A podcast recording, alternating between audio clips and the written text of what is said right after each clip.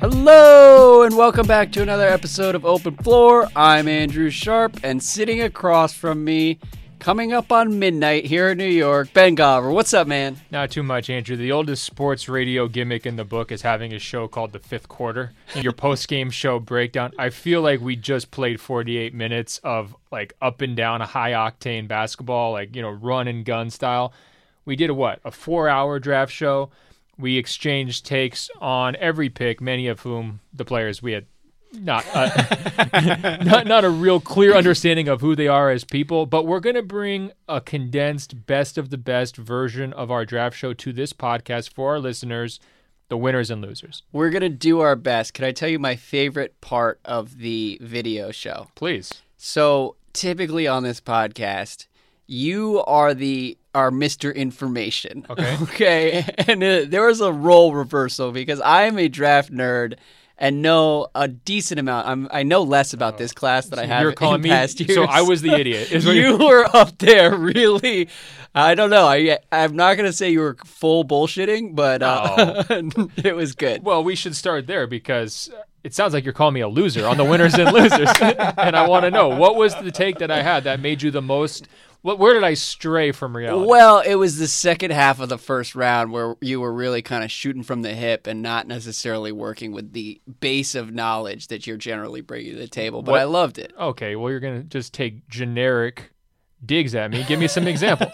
um, I would say everything past pick 25. Did, Musa to the Nets is when you really just kind of gave up. And uh, Oh, come on. The, the Nets gave up four years ago. Why am I going to put more heart into their uh, season than they are? Well, listen, the point is the video show was a success. Apparently, it did very well on Facebook and YouTube, Look, and if it was you're fun. Gonna, if you're going to nitpick me, I get to nitpick you. You had a full blown panic attack right before the Wizards did their pick. Uh, we almost had to take a break. We only had a few videos queued up to like buy us time for bathroom breaks and so forth.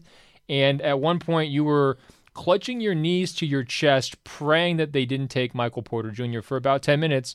Your prayers were answered. it got very, very real there for a second because it just that felt like after a week of telling Michael Porter Jr. jokes, and now, by the way, I kind of feel bad, and I hope he does really well in Oh, Denver. here we go. But look, God, it, the it guilt complex. Guilty sharp is the worst of all the sharps. it was a roller coaster for sure.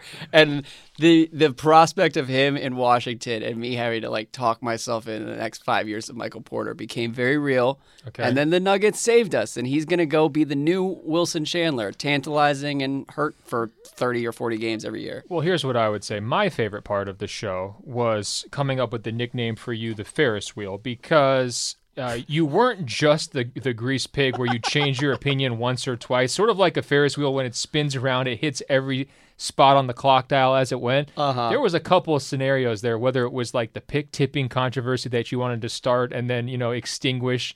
You changed your opinion on that topic at least four or five You times know- over the course of four hours, and then you did the same thing with multiple prospects, Andrew. Okay, so most people listening to this podcast probably did not watch the show. Oh, they're getting the good stuff. So what we'll do is summarize the let's start. We're going to do winners and losers for about 45 to 55 minutes. And I want to start with a pick tipping because Okay. I did flip-flop a bit. Mark Stein was tipping picks. Mark Stein was tipping picks and I was happy for him because I've always been a fan of Mark Stein. And so with the ceasefire declared across the rest of the media, I thought that there was an opening for him to really like shine tonight, and uh, he did for a little bit.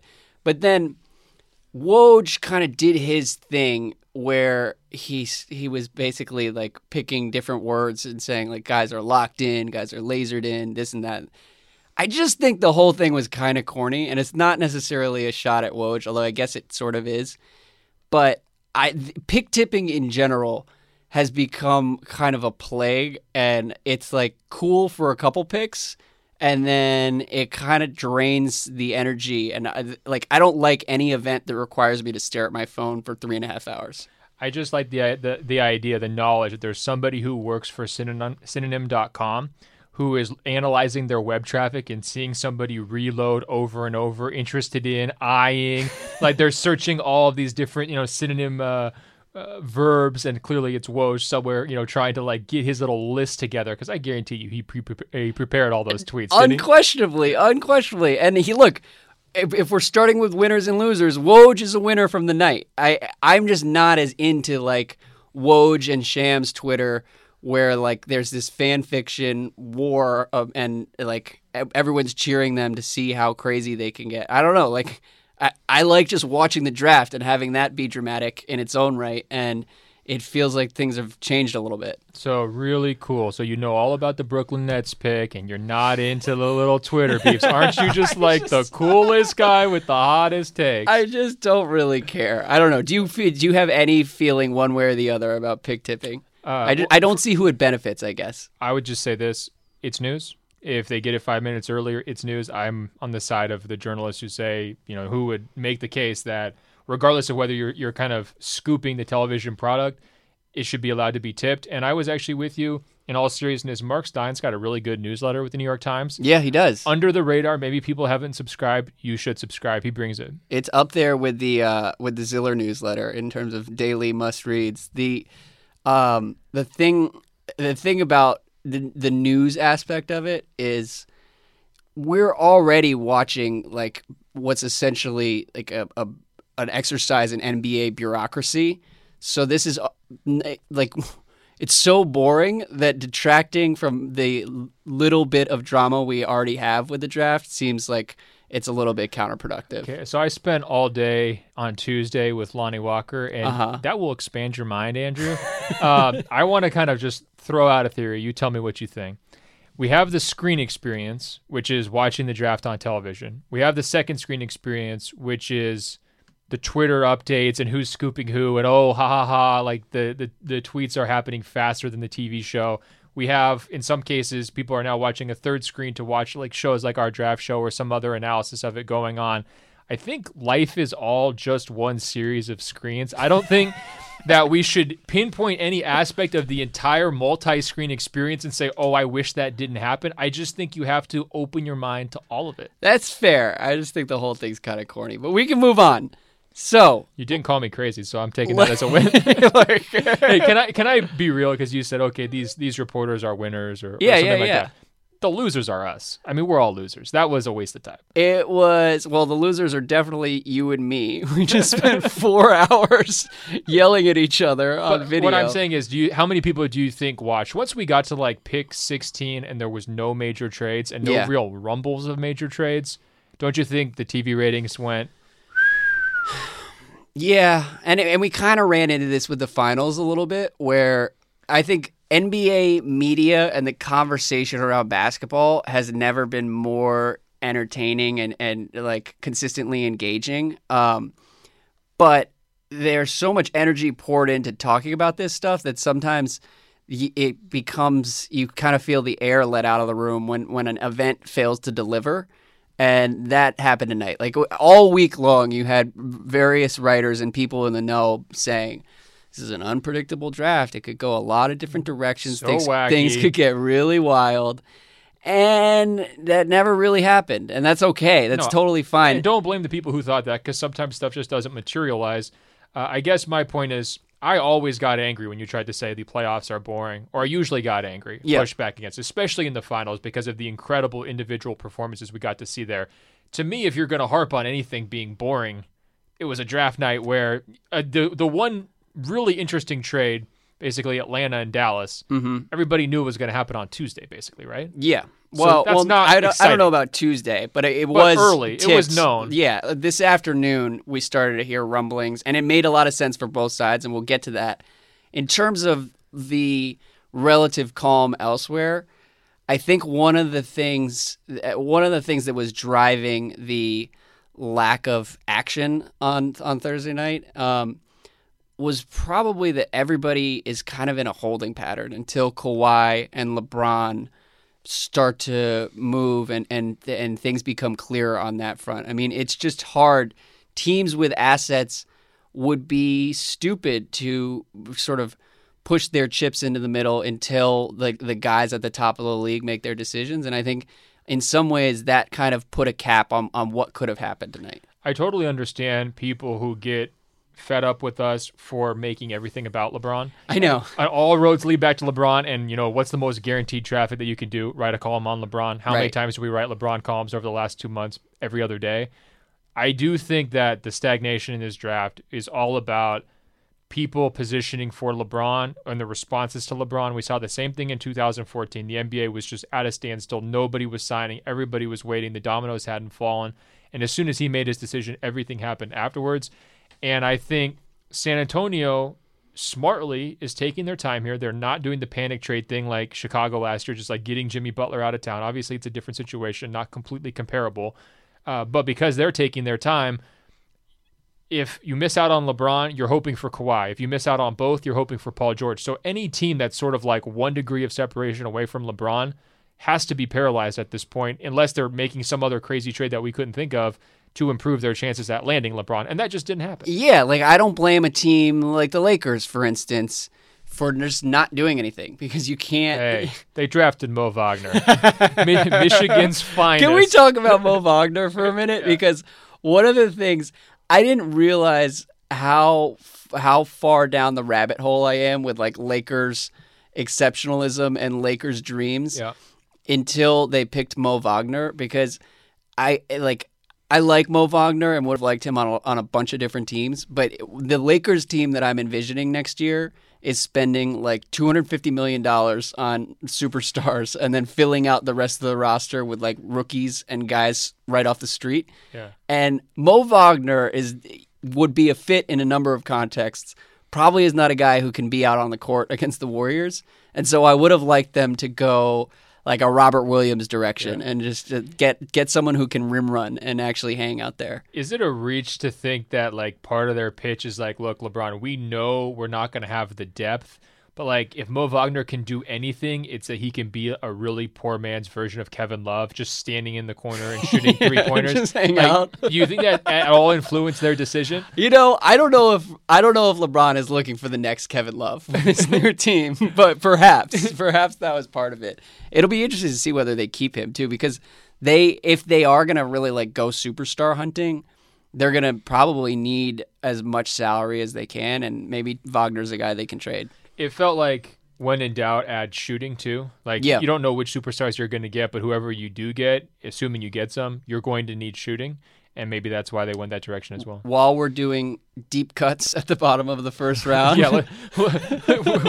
we bury the lead and promote the, the esoteric so much on this podcast. The winners are Woj, the losers are us, and Mo, and I guess Mo Wagner is a winner. Um, I did really like the Rockets picking up De'Anthony Melton in the second round, but I know Come that's not going to move the needle for you. But De'Anthony Melton has been one of my favorite sleepers in the draft, and they just picked him. So, congrats to Daryl Morey for being smart again. yeah, one of my least favorite moments from the draft show is when you completely brushed off Houston's ability to go seven games with Golden State and said that they never had scared the Warriors. That was too high. we don't. Need, we're not going to go back down that road. All right, top of the draft. Let's That's talk about idea. it. I let's, like that Let's idea. discuss this. Um, 15 minutes in, we're getting to the first pick, just like the real draft. so we can talk about the Suns in a little bit. I feel like the winner of the draft for me, I really liked what the Hawks did. Um, which side of that trade did you like more, Hawks or Hawks or Mavs? It's tricky. I my first inclination is to say if you have the number five pick in the draft order and you come out with who I think is the best prospect overall, in Luka Doncic, I feel like you're the winner. Yeah, Uh, I also would, you know, couch that by saying I kind of like the protections they put on the pick that they gave up too. If it had been a little bit more lightly protected, I, I think I would have been more nervous and, and been more hesitant. But I think Doncic really checks what they need for like the next era uh, in Dallas, and I can understand Atlanta's thinking too. I don't think Atlanta got you know screwed by any sense. I mean, to me, it's sort of like I mean, I really think that at the time the Boston Philly deal was more of a win-win when it happened than it looks now because Fultz completely fell apart and Yeah. you couldn't have predicted that. But I kind of liked Philly's thinking at the time, I did too. I, I and think so and I liked Boston's thinking at the time. So I I think I can justify that trade from Atlanta's side and Dallas's side. I just think I'm much more inclined to believe Doncic is going to be a high level, all star level player. I'm a little bit more skeptical of Trae, and so that's why I would I would side with Dallas. Yeah, and you know what else? the Mavs can't be trusted to tank effectively again because Rick Carlisle is just not wired that way. And so it would have really hurt in a draft with three to four, depending on how you feel about Jaren Jackson Jr., with three to four like potential stars to come come in after a year of tanking and get nobody Yeah. with that kind of upside would have been really tough. And the Mavs avoided that. And uh, and Trae Young would not have been a fit in Dallas because they're bought in on Dennis Smith Jr. And I think if you're if you're gonna kind of take a risk and uh, like because if they if they do give up the pick next year, let's say it's six or seven or eight, like next year's draft is not super deep. It's really early, but I, there's not a lot of guys on the board that look that enticing right now. And so going to get Doncic is a big win for them. I Totally. also love the fact that Atlanta recognized that that- like that Trae Young has real star potential, um, and they're gonna have to figure out what to do with Dennis Schroeder. I don't know who's gonna try to take him, but uh, but if you like Trae Young, being able to m- maneuver and and actually extract some real value for the years to come, and and get the guy you want is also always a big win. I I think that makes it a win-win-win for us because I think as observers, not only do we get to see how the Schroeder experience plays out, we also get to see how the Dennis Smith Jr. experience plays out. And I think that is sort of like the takeaway is both those guys got a little screwed uh, by this deal. I just think, I mean, positionally, like, okay, Luke is not a point guard, right? But Yeah. You've got to figure they're going to be running a lot through him and they're going to be trying to play him up as the focal point of the offense. Maybe not immediately day one, but pretty soon, right? And Mm-hmm.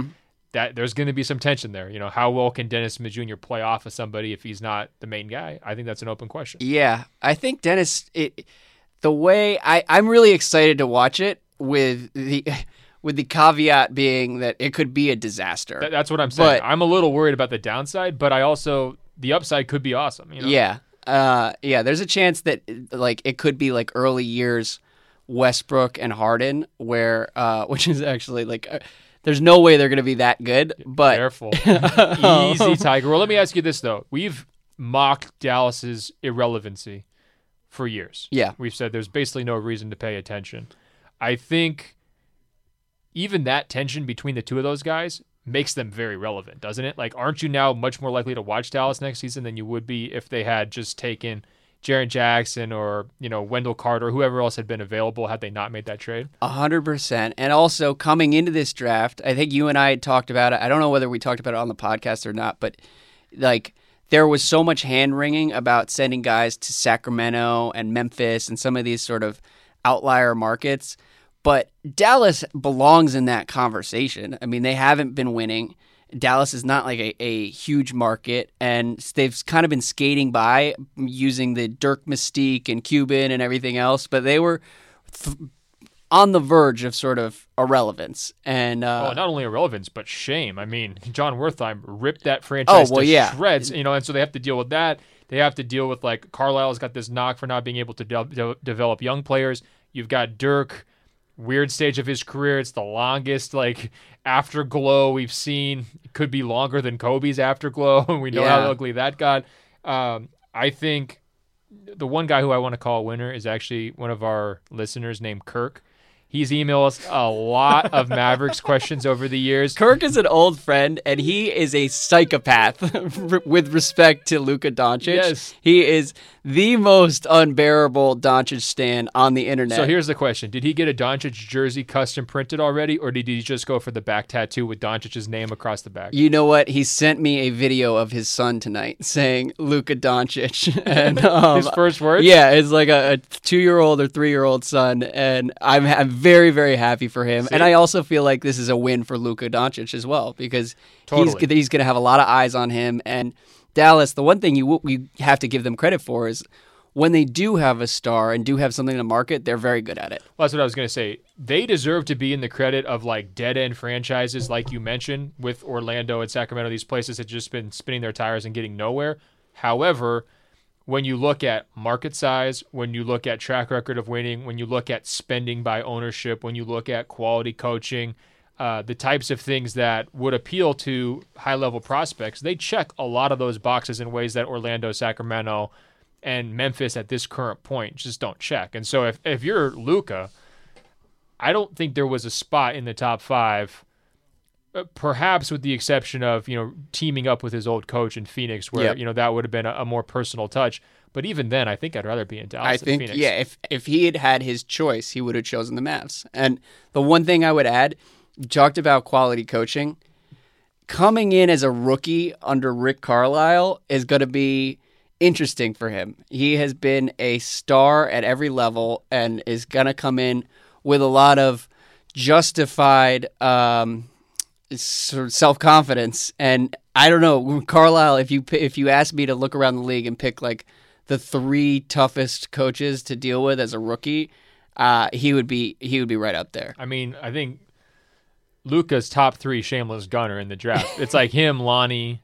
Well, he he he moves the ball. Trae, right? He moves the ball, Oh, but he he's used to shots, he's man. used to winning on his t- his own terms, and they could butt heads. Yeah, but right. that's another reason to watch the Mavs next year. He's an excellent passer, excellent playmaker. Major reasons why I like him. But when the shot clock's low, he trusts himself, right? I mean, Right. he takes some pretty wild, you know, step back, left, right.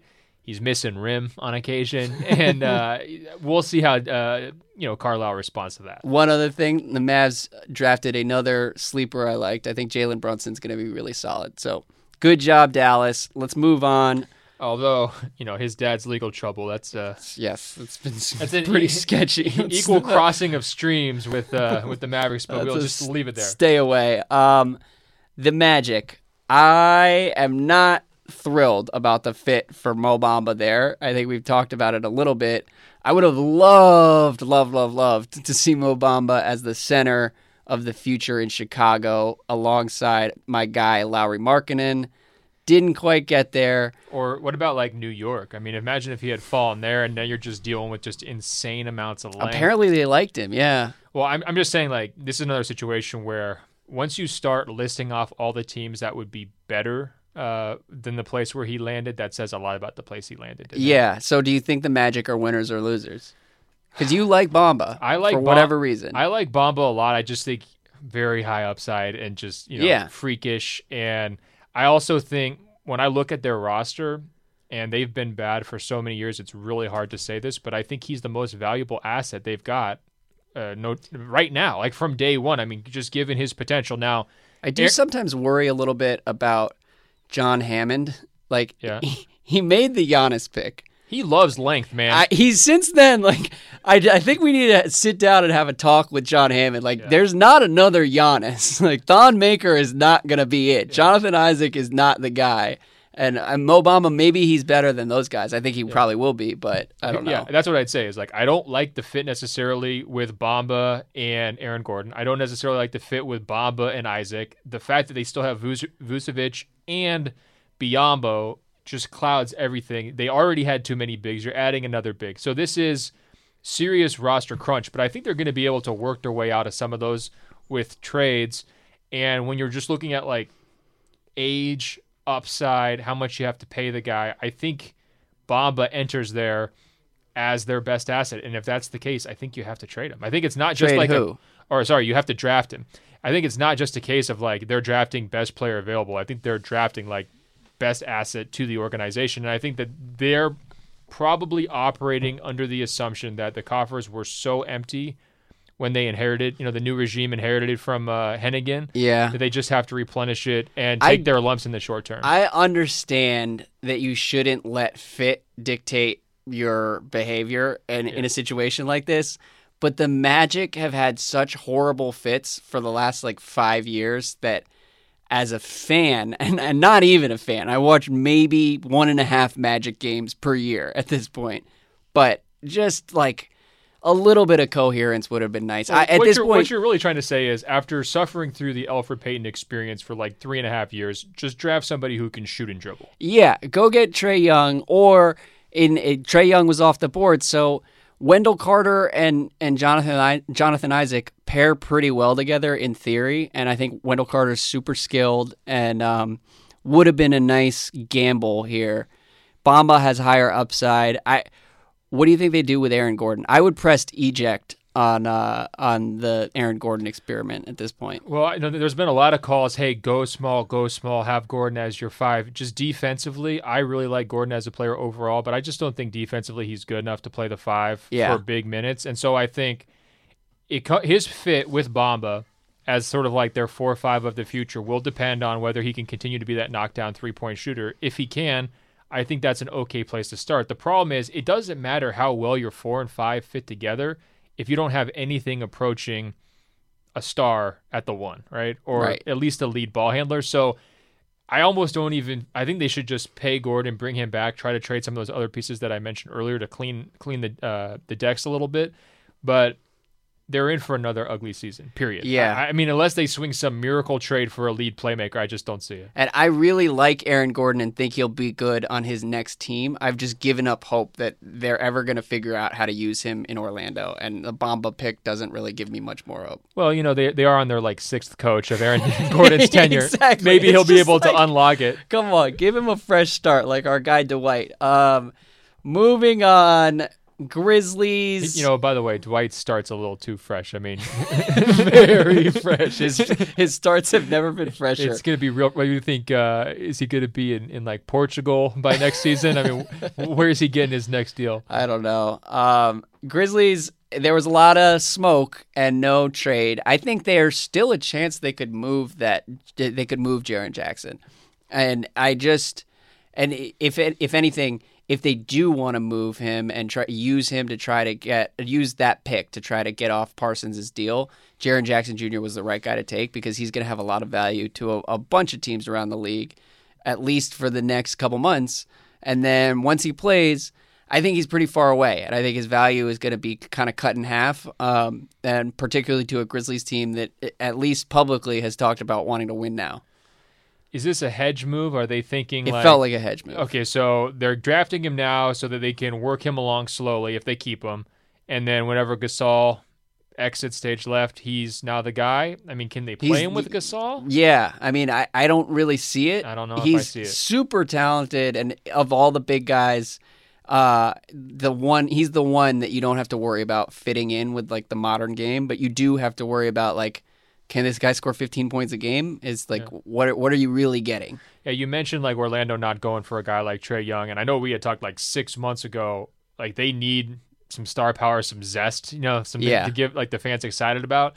I also wonder if there's going to be some second guessing on the Trae Young stuff in Memphis because like their owner comes out and he puts this like 50 win expectation on the team, right? And Yep. he's he's basically banking this on Conley, Gasol, and Parsons, his three biggest salaried guys, all who have injury concerns, all of whom are, you know, old. I mean, Parsons isn't old, but he's been out of the, you know, Yeah. major rotation for so long that he might as well be 35, right? Is there a scenario you could see where, like, Conley in two years just has that natural age related decline? He's making the huge amounts of money. They don't have anyone else. And they look back at this draft night and they think, man, like, that was our opportunity to really reload with a high level point guard who, you know, had they had a little bit of foresight, they could take a Trae Young yes. and you know he let's say in two years you know he's established himself as a starter is there going to be regrets because they took this big in Jaren Jackson who yeah he could turn out to be something but he could also be one of these guys who you know the the idea of him or the theory of him is better than the actual player winds up being right And that scenario would dovetail with almost everything else we've seen from the last like 10 years of Grizzlies drafts. So, for their sake, I hope that doesn't happen, but it's definitely a real concern. I wouldn't call them losers, but they also didn't win as much as they could have uh, Thursday night. how many guys would you have taken instead of Jaren Jackson Um, at four, correct I would have taken Trae Young, but no, no one uh, beyond that. so not uh, Bamba No, not Bamba and not Wendell Carter. I think I think Jaren Jackson. There's enough upside there, particularly if you envision yourself being a good team. I just don't love the fit next to Marc Gasol. So, like, I'm not I'm not sure what the plan is there, but can I ask you a question about Marc Gasol please do. Um, a couple years ago, high level, all defensive type player, defensive player of the year candidate. After what you just saw in the playoffs, I'm going to give you 75 healthy games from Marc Gasol next season. I'm going to give you pretty close to their 50 win uh, threshold their owner put out. I'm going to say you get 47 wins. So you don't have home court in the in the West, but you're in the first round of the playoffs, right? Mhm. Is he getting played off the court? It's a concern. I mean, he definitely looked a, a step or two slower this year. I don't want to read too much into this season because he was openly mailing it in for a team that was openly tanking for the at least the second half of the season. Yeah. So And he didn't have Conley, and, and Conley really unlocks a lot for him. Yeah. But here's my counter. I mean, the Grizzlies mailed in their coaching search, didn't they? I mean, they responded like it was like, let's take turns. Who can mail it in more? can I ask you something? This is a little embarrassing. Yeah. Who is actually coaching the Grizzlies right Uh, now? Bigger staff. Bickerstaff. Okay, yes. So I remember he had this like hostage look in his eyes giving interviews about their Oh, yeah. tanking down Oh, the yeah. stretch. And I, I thought to myself, like, maybe this dude has already been promised that he's going to take over no, no matter what happens. See, that's the look I wanted from the Bucks officials when they explained why they drafted Giannis's brother based on his talent, not on his relationship to Giannis. You know, you have to be able to lie with that straight face. it and was really tough. sometimes that that requires zoning out completely. But they did, though. I, I wouldn't be thrilled if J, JB Bickerstaff was my coach. yeah, that's what I'm saying. If if you're Marc Gasol and clearly you expressed a lot of unhappiness to basically everyone last year, mm-hmm. and they're they're rolling it back with the same group. With you know a pretty high, you know, very young, high upside big, but young. Yeah. Not going to give you a two, solidly two years away from being Yes. anything that matters. exactly, and your owner saying, "Okay, go out there and do it with the same mess of guys that you had last year."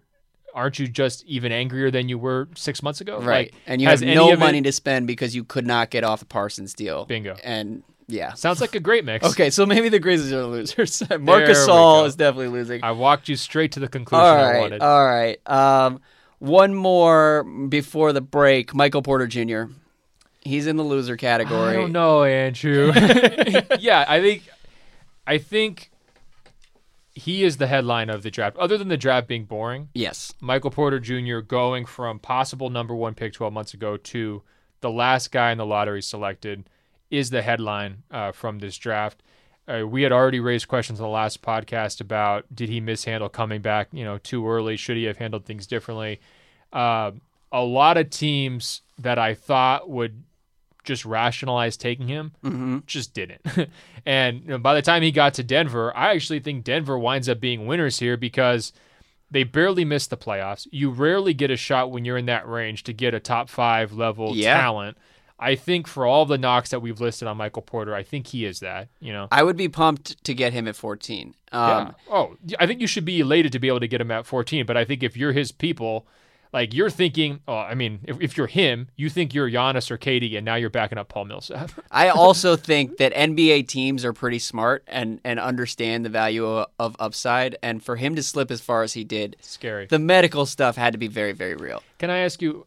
Like it wasn't just they saw the quotes on Twitter and were like, we don't want any part of this dude. I agree. Do you think his personality might have uh, rubbed thi- people the wrong yeah. way? If anyone got a bad knock, personality wise, over the last week, I thought it was him. Yeah, maybe, but I, I do think that it's just terrifying to draft a 19 year old Yeah. with the back issues that he's had, and that was borne out on draft night. With Denver, though, I think, I, I mean, we were talking about it a little bit earlier.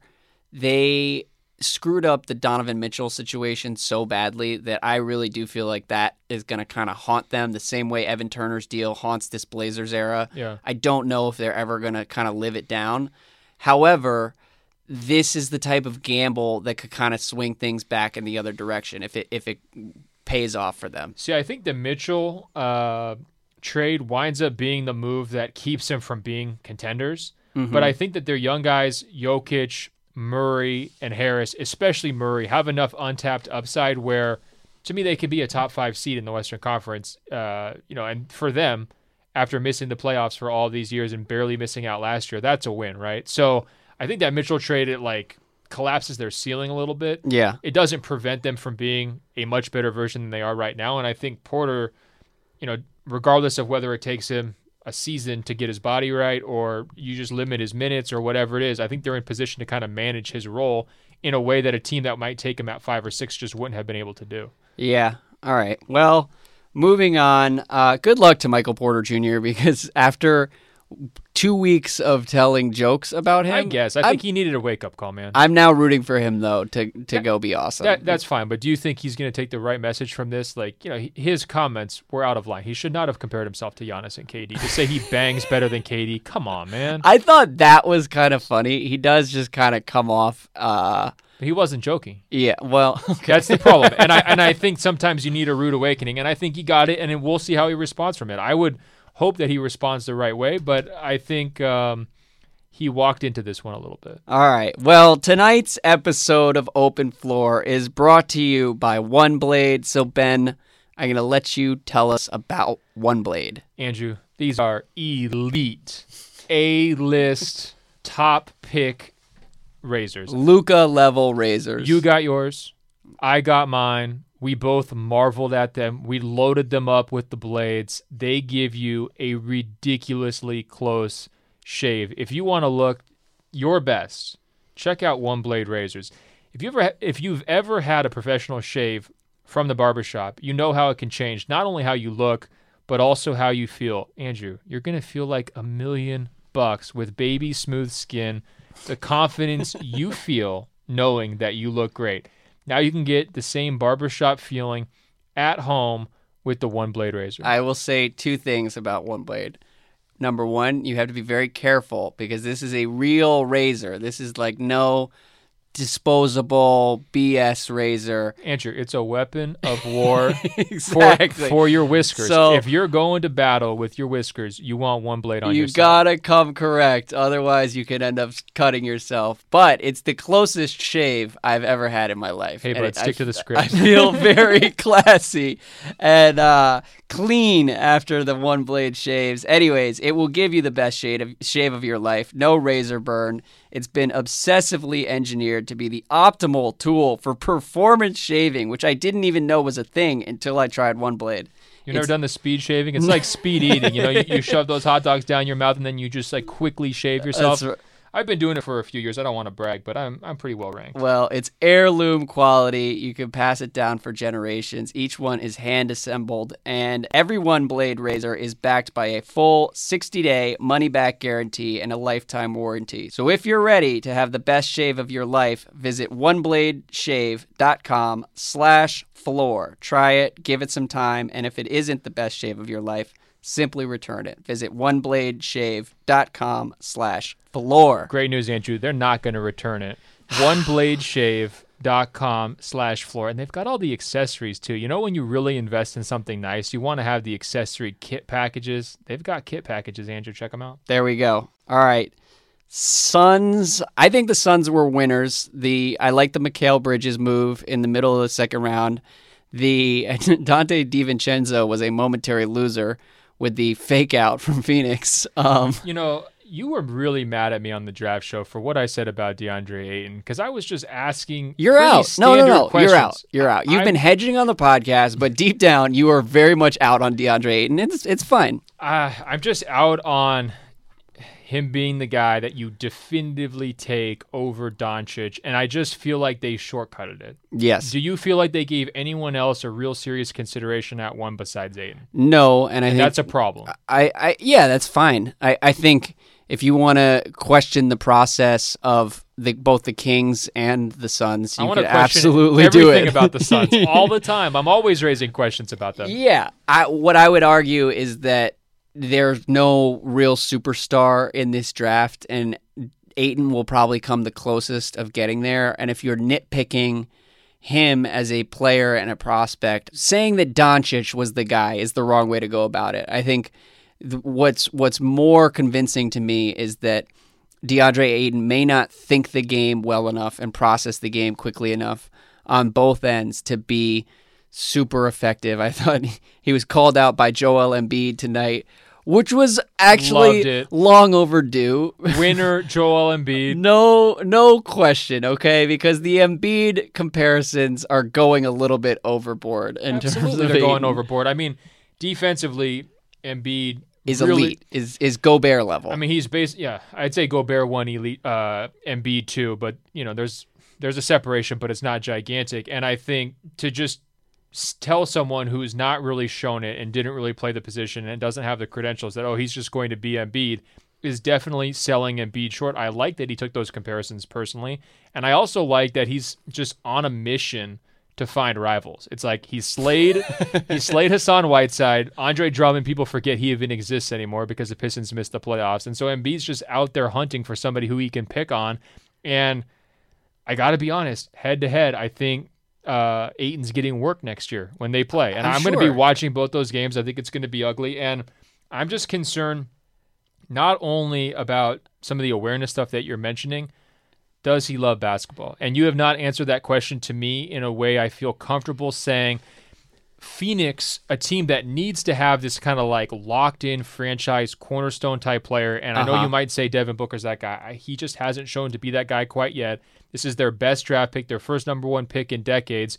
Does he have the personality, the intangibles, the makeup to be the guy who you just automatically take at number one? That's my question. I think that's a fair question, but it's also one that could be applied to like 90% of big men who hit the league. And Yep. and it like not even I mean Shaq didn't really love basketball the way someone like Kobe did. And Dwight, the same difference. And I don't want to compare DeAndre Ayton to Yeah, Dwight. yeah, you do. Because No. I, th- I think there's more Dwight in him than Shaq. I, I mean, I guess so. I'm just saying they're like big big I'll- guys. How about this? Will he have a better career than Dwight? I say no. uh, I mean, Dwight was amazing for eight years, Thank so you. that's a that's a high standard. But I think Well, the number one pick comes with a high standard. if you're asking me what kind of career Ayton will have, I would predict somewhere between uh, Andre Drummond and Joel Embiid, which me- is a really, really good player and will be a hundred times better than Alex Len and uh, Alex Len and the the ghost of Tyson Chandler. Well, look, if you're drafting uh, Ayton on the basis that he's not Alex Len, I can't fault you. I think I can't fault you for that. I, but I think the the perceived faults in in Ayton and the Ayton narrative will become an issue when you're trying to go from like 45 or 50 wins to 60 wins, and that is a that's a bridge that the Suns will cross when they get there. I And think I- it's a luxury problem if you're Phoenix. I think that's a good point on the team progress. I also think kind of push will come to shove for him individually when it becomes can you go from being like a top 10 center to being a top 3 center, right? That Yeah. leap step. And when do you see him being able to be on like an all-star level track? I mean, we know it's tougher in the Western Conference, this and that, but is he how long is it going to take him to get there? Give it a couple years. I, I think the, the the West is super deep. I mean, Karl Towns. I think did he make the All Star game last year? Uh, he did. Okay, so and then that was three years in. So uh, give him give Ayton three or four years. Um, but look, I'm not I'm not the spokesperson for Ayton. I'm not like hundred percent in either. Kind of seemed like it. Uh, if you're backing me into this corner here, uh, let me ask you, would the you Suns are winners though. I guess, would you rather have Ayton or Towns? Uh, I think Ayton actually projects like he might be better on defense long term. But you'd you'd rather have Towns. Yeah, that's a high. Karl Towns made All NBA this year. No, I know, but I'm well. You're taking a number one pick. Like you're making all these. I, would I rather have Ayton or Doncic if I'm Phoenix? I'd rather have Ayton. That that was the question. Yeah. I'd rather have Ayton. Okay, I'd rather have Doncic. Okay. Um, Sixers. Well, well, well. They had a busy night. Uh, Yeah. Walk us through the trade scenario real quick. Okay, so they tr- picked Mikal Bridges Yeah. and they traded him to Phoenix for Zhaire Smith. Um, after Phoenix faked out Donte DiVincenzo and then did a deal with with Philly. Unbelievable. Um, and they also picked up Miami's, I believe it's the 2021 unprotected first in the process. Via Phoenix. Yes, Yeah. which is a pick that Phoenix has been selling for several years now as like a real juicy asset. I don't know. I I, I think the Heat are are probably always going to figure out a way to be at least in the middle of the league, if not better. So I don't look at that as like that much of a win for Philly. Um, Well, hold on, because I'm hearing the the people trying to connect the dots. Okay, and maybe these guys are going so far, but they're saying, look, that's another first round pick Philly has that they can throw, throw- into yeah. a trade package for Kawhi Leonard. Does that feel like a reach? Um, no, it doesn't necessarily. I, Okay. I, I think if I'm San Antonio, that's that's a selling point. Um, the thing is, I if I were Philly, I would not have taken Zaire Smith. It is the things that he he is a really great athlete and has a lot higher upside than Mikal Bridges, but I it, like I would have felt better if Philly had gone and grabbed DiVincenzo. DiVincenzo. Um, Let me ask you this: Did we get any insight into who's making the pick, the decisions for Philly? Given that, if if Brett Brown was making the decision, you would assume that they would probably just keep Bridges, right, and just not do this like trade for the future type thing. Yeah. Un- unless he knows the master plan for Kawhi or whatever else is like already in the works. And we should add, though, it's probably a good sign that it's not Brett Brown making the decision because co- I would, I wouldn't want my coach making the decision on a, on a deal like that. so we think that Philly's assistant GM or whoever is it was probably GM, Marc Eversley, yeah. Yeah. Um, but it's just Zhaire Smith. We talked about it in, in the middle of, of the first round. It's like Philly was one of the few teams at the top of the draft that had real stakes, and their decision was going to have a, a direct bearing on what happened next year and the next few years. And and I it, it, like at the top of the league because this is a team that should be thinking about contending. And Zhaire Smith feels like he's a couple years away. Can't really dribble. Shooting is streaky.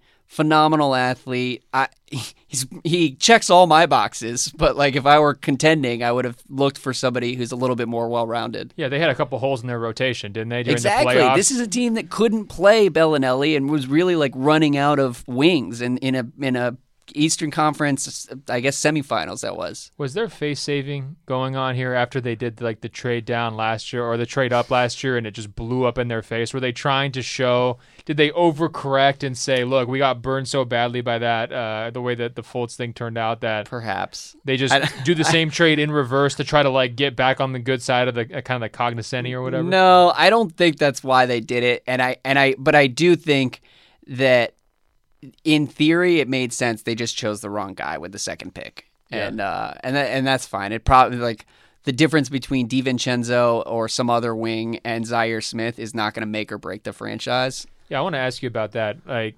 perception of these moves. If you're a big time free agent or a guy who has the ability to de- de- determine his future, like a Kawhi, Kawhi, Paul George, LeBron. When you look at what Philly did for the draft, they didn't change your mind with anything today, did they? I mean, like to make you more interested because you were you were trying do you to mean? well you were setting Philly up as saying like they have real stakes. Mm-hmm. Like what they do has big implications. Like if you're LeBron, do you care about this move? No. Do, if you're Paul George and you're thinking like, would it make more basketball sense to go play there than basically any other team on the uh, you know available in the market? Right. Does that change your mind? No, Does it get you I- excited? and I don't think there was any anyone on the board who was going to do that. What do you? That's a good segue, though. Um, I th- I guess we're we're neutral on the Sixers right now. I don't want to call them winners, but uh, I think that like that pick. Can I ask you something about that pick? Do you think there's like an added intrigue to it because it's after 2020 and it's just like that seems so far in the future even though it's only 2 years away like we've does. been like that, that like the allure of 2020 you know Yeah. it's like oh my god like we're going to have flying cars and you know drone girlfriends and everything else but in reality it's probably going to be just like what it is right Drone girlfriends. but you know it's going to be just like what it is right now just 2 years in the future That's a great 1 a.m. Golliver take. Maybe I don't know. You've been spending too much time with Lonnie Walker the fourth. Uh, I would say let's move on. Do you have? Give me 30 seconds on Colin Sexton. Do you care? Well, uh, I thought it was an interesting move.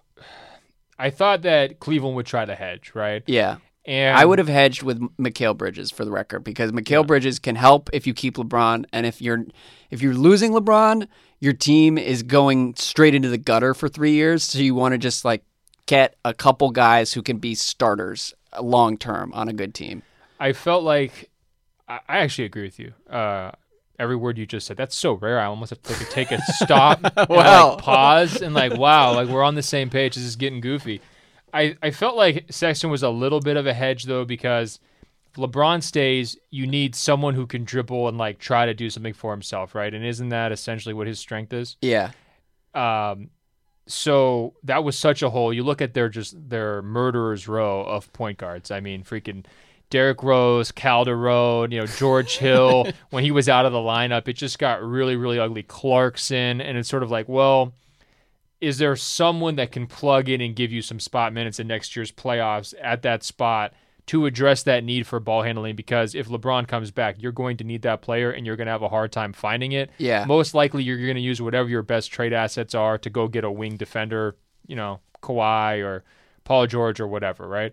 So that it kind of made sense as like LeBron could see the, the logic and why you would draft him, right? If LeBron goes and you do a teardown, you put the ball in his hands, let him go wild, you lose a bunch of games and you're tanking, right? Yep. So there you go. It's a hedge. Yeah, I- he. I mean, as a player, he is somewhere between Reggie Jackson. I don't know. So root canal Reggie Jackson and uh, John Wall, and that's a good player. If he's better than Reggie Jackson and not quite as good as John Wall, he'll be good. I think he would have been awesome like ten or fifteen years ago when shooting was less important. And the one thing he is exactly the type of player who other players will overrate. So maybe that helps a little bit with LeBron. But I like I don't know what it, it like Cleveland pitching LeBron isn't going to be able to sell basketball at this point unless they can like somehow swing a Kawhi trade. They got to So guilt trip him with the Comic Sans. It's huh? yeah, it's going to be something Like else. laying it on Um, real thick, like renaming the the Ohio River after him. I mean, they're gonna have to pull out some like heartstring stops. right? Yeah, or like promise him a piece of the franchise long term, which isn't totally out of the Yeah, that, question. that might be better than an honorary title for a river. Good call. Which, um, but we'll see. We'll see what happens. Uh, Colin Sexton is fine. Does not move the needle very much. Um, His uh, outfit did though, because you, you pointed out he wore Alabama colors. Yep. Which happened to to uh, match perfectly with the quote unquote wine Wine. and gold, and uh, his hat matched his jacket. I loved it. all right, Spurs. This is this is your. It, it really was like all worlds colliding for you with San Antonio and Lonnie Walker. It all came together. You spent the week with Lonnie Walker. Heard a lot of like batshit crazy conspiracy theories. I left the day with uh, Lonnie, uh, Lonnie Walker on Tuesday very conflicted Mm-hmm. because he's a nice kid. He was so young. There was just moments of like childlike glee, right? But then at the same time, he's very intelligent. He is understand kind of how to game the system by saying done stuff on Twitter to get a lot of attention, Yep. and he's leaning all the way into it, like really deeply into it. I wrote a long piece if you guys want to check it out. You know, he talks about how he doesn't believe the moon landing happened because like the pictures were too perfect. He talks about how he believes Adolf Hitler kind of staged his suicide in 1945 with his wife. Um, and there's more. Really just never want to bring up Hitler during draft week.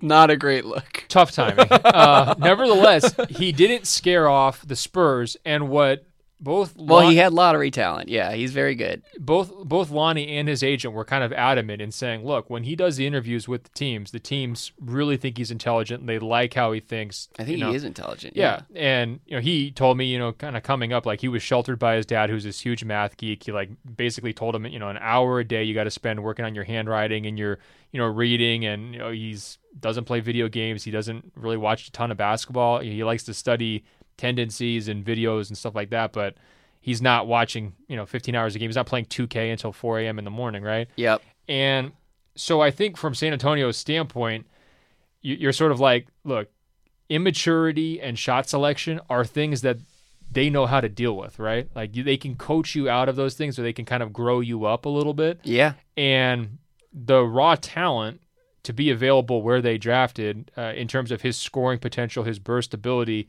uh, you know, to me, it makes sense for their need. It really did address a, a pretty big need. And uh, his, They've needed athleticism on the perimeter for honest to God 10 years. Well, and shot creation too, right? Yeah. Yeah, and I think that he's going to be able to do that a little bit. I think his people wanted him to go to San Antonio. They actually told me before the draft, like that was their dream scenario, and I kind of laughed That's about awesome. it after I had sort of spent all this time listening to his theories. I mean, first of all, we bonded over dolphins and birds, so like there were moments where I was like, we were on the same wavelength. do you actually remember I, I threw out my my Stonehenge conspiracy theory to you like on a podcast like two years ago? very, very early on in Yeah. our run together. So that was one of my. I don't remember what it was. Well, it's just Didn't you say the aliens planted Stone Stonehenge? Well, I don't know about that. I, that's a theory that's out there. I don't know if I believe that one. It's just really weird. Like the official story about how Stonehenge was created just sounds really weird. Like they dragged these tons and tons of rocks, like hundreds of miles. ben right? Golliver has questions. So I said that, but you know who knows. But then when I was at Stonehenge at 6 a.m., there was witches, and I told you about the witches who were practicing and dancing and spreading, you know, their their magic around the the rocks. I told him this. He was never more interested in me than during that story. he was all in on the Stonehenge talk. So I guess what I'm saying is, from San Antonio's perspective, I was surprised that they pulled the trigger, not for basketball reasons, but just like, do you get scared off by this? And I think it's kind of a telling takeaway for me, and part of why I'm conflicted is Kyrie's got a generation of disciples coming. Like No. Lonnie I'm spoke. not willing to go that deep into it. I think it's true because Lonnie just spoke like, "Hey, we get how he's capitalizing it. He's making himself so much more famous by doing this. Like the weirdness stuff. Who cares about the repercussions of whether teachers or there's a backlash or Adam Silver saying, you know, I don't believe the Earth is flat and all that. Yeah. he's just like, whatever, just be you, go do it. And I think we're only getting started. I think that this is going to be a trend. I'm I don't calling want it. It's that coming. to be true. I don't want it to be right. You might be right. I'm I, saying I this you. out of pure fear in my heart. I think it's coming. You know me. I like reality. I like facts. And I was confronted with a whole different world.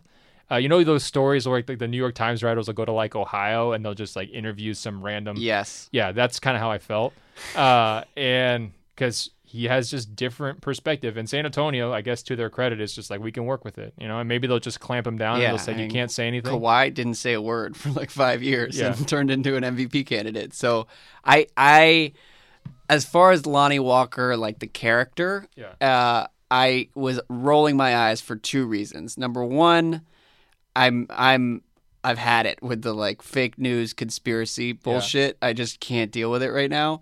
And then also, it did feel like he was a little bit too in on all of the jokes and understood it and was playing it and exploiting it. And I, I was just like, I don't know. I, and I, I felt the same way about Joel Embiid for the first couple years of his career. Like he was just too in on all of it. Um, Yeah, but and- he is genuinely hilarious. And And this is what I would say. My takeaway is not only is that Lonnie in on it, but Kyrie is in on it so much more than we already I know. And we knew he was in on it. Well, what's funny though is Kyrie is in on it, but then also like doesn't appreciate that it really is unbecoming of someone as famous as he is. Like it's one thing for Lonnie Walker, but like Kyrie is a top ten player in the league, or at least is treated that way, and should not be talking like that. So Yeah, it is what it is. To be clear, I don't know if anyone should be talking like that. And like when I was writing, it's funny when you're a 19 year old kid. It's less funny when you're like a 28 year old face of a franchise. Agreed, and I think it's also you know when you're a 19 year old kid that people are going to want jerseys autographed and take pictures with him. You know, once he gets to the team, like there's a different level of responsibility. This has all gone to such a weird place. no, I think it's a really important conversation to have, man. I, I- I really do because yeah, I agree. I think more and more of this is coming Okay. because it does sell, and it's like I mean, people will a comparison might be like LeVar Ball and how outlandish he is, or the Kardashian effect on you know pop culture and stuff like that. I think you know we see it in politics, we see it in entertainment, we see it in music. Now we're seeing it in sports. This is just where it's going, and we have to get used to it. I hear you. Um, and in a basketball context, what I would say about Lonnie Walker to the Spurs is that he, I, I was positive after reading your profile, I was positive that he was going to go to the Wizards. He had a lot of kind of Nick Young, uh, Kelly Oubre vibes to him. Gilbert, A little bit of Iman Shumpert as well, and which is the hair, but also kind of his game too. And so, what I would say is that if you put some of those guys on the Spurs, I think they would have turned out to be really good players. I think if Iman Shumpert had come up in San Antonio, they would have turned him into like the best possible version of himself. And so uh, I think that's what's possible with Lonnie Walker. So he is definitely a winner going to a team like the Spurs, even if he did slide like seven or eight spots down the board. he's also very young. I think he needs to work on his body a little bit, and And shot selection, Yeah. which will come in San Antonio. Um, Yeah, no, that was one of the funnier moments from the whole week when I was talking to his agent, and I was like, "Well, what are his weaknesses?" And the guy's just like, "Look, he's got to stop taking stupid shots." It's like, that is the kind of honesty I seek. Yeah. Um, well, speaking of the Wizards, I was prepared for the worst tonight. No, you were not just prepared for the worst. Let's really set this table, Andrew. I mean, you were losing your mind. You Yeah. were doubled up on we the talked, chair. yeah, we talked about the Michael Porter close call. that was what I mean, th- and that was actually a scenario that I hadn't even conceived going in. I was prepared for Ernie Grunfeld to trade 15 entirely just Yeah. to get out from under the Gortat contract, which I mean, Gortat, like. I understand he's making a lot of money, but he's an expiring deal, which theoretically should have value, and he can also he can play. Like he's not a total nothing. He's not Mahinmi yet. Um, so I hope that they can still move that deal and, and free up some space later in the summer. But all of which is to say, uh, Troy Brown is fine. Troy Brown from Oregon is a guy that I liked. I had on my personal big board, I think he was like 15 or 16. Um, he's not where he needs to be as a shooter, but athletically, he kind of is exactly what you want as a as a wing in the modern NBA. He's very young, and uh, there's a lot of room to grow there. Not going to really help next year, which is, uh, you know, I have mixed feelings about because I feel like John Wall at best has another two or three years before like his body really starts to go and it gets pretty dark. So I would have liked someone who could come in and contribute sooner than Troy Brown will, but it wasn't the worst pick in the world, which is what I expected. Yeah, that's what I say. You're way too negative here, Andrew. I think you need to write. You know, you need to, glasses half full. You avoided all of your worst case scenarios. They didn't randomly trade a pick. You need players, you know, Yeah. on the bench. The point is the bar is low. Yeah, well, and what I'm saying is you need to build on this positive momentum here, and you need to log on Instagram and watch all of John Wall's workout videos because the man is putting in work, Andrew, and I can't say we've seen that in the past uh, in the past off seasons. The daily grind that he's up to this summer, he's out to prove a point. I'm used to John Wall looking pretty bloated in the handful of. Uh, it's it, it it all goes to his face every time I see a picture of him in the summer. So I'm glad to hear that. I haven't. I don't follow John Wall on Instagram, I, but ca- I can that's exclusively encouraging. I can exclusively report that by His by watching his Instagram stories. he looks good. Okay, good for him. Um, yeah, I guess. Yeah, I guess that's pretty much it. I mean, Bulls and Knicks. Do we have takes? I not, not really. Do you think their fans might go home a little disappointed? I mean, not necessarily the star power, just like the name recognition factor that you'd want from that the big market. I mean, that's actually something that's true with the Wizards as well. Uh, Troy Brown. yeah, but is nobody not cares gonna about move the Washington the, market. needle locally. I think like the Caps just won a Stanley Cup. I don't. I don't know if there's ever been a time when people care less about the Wizards. Okay, you do know what right you now. sound like right now? You sound like Michael Porter Jr. putting him in the same conversation as Giannis and KD.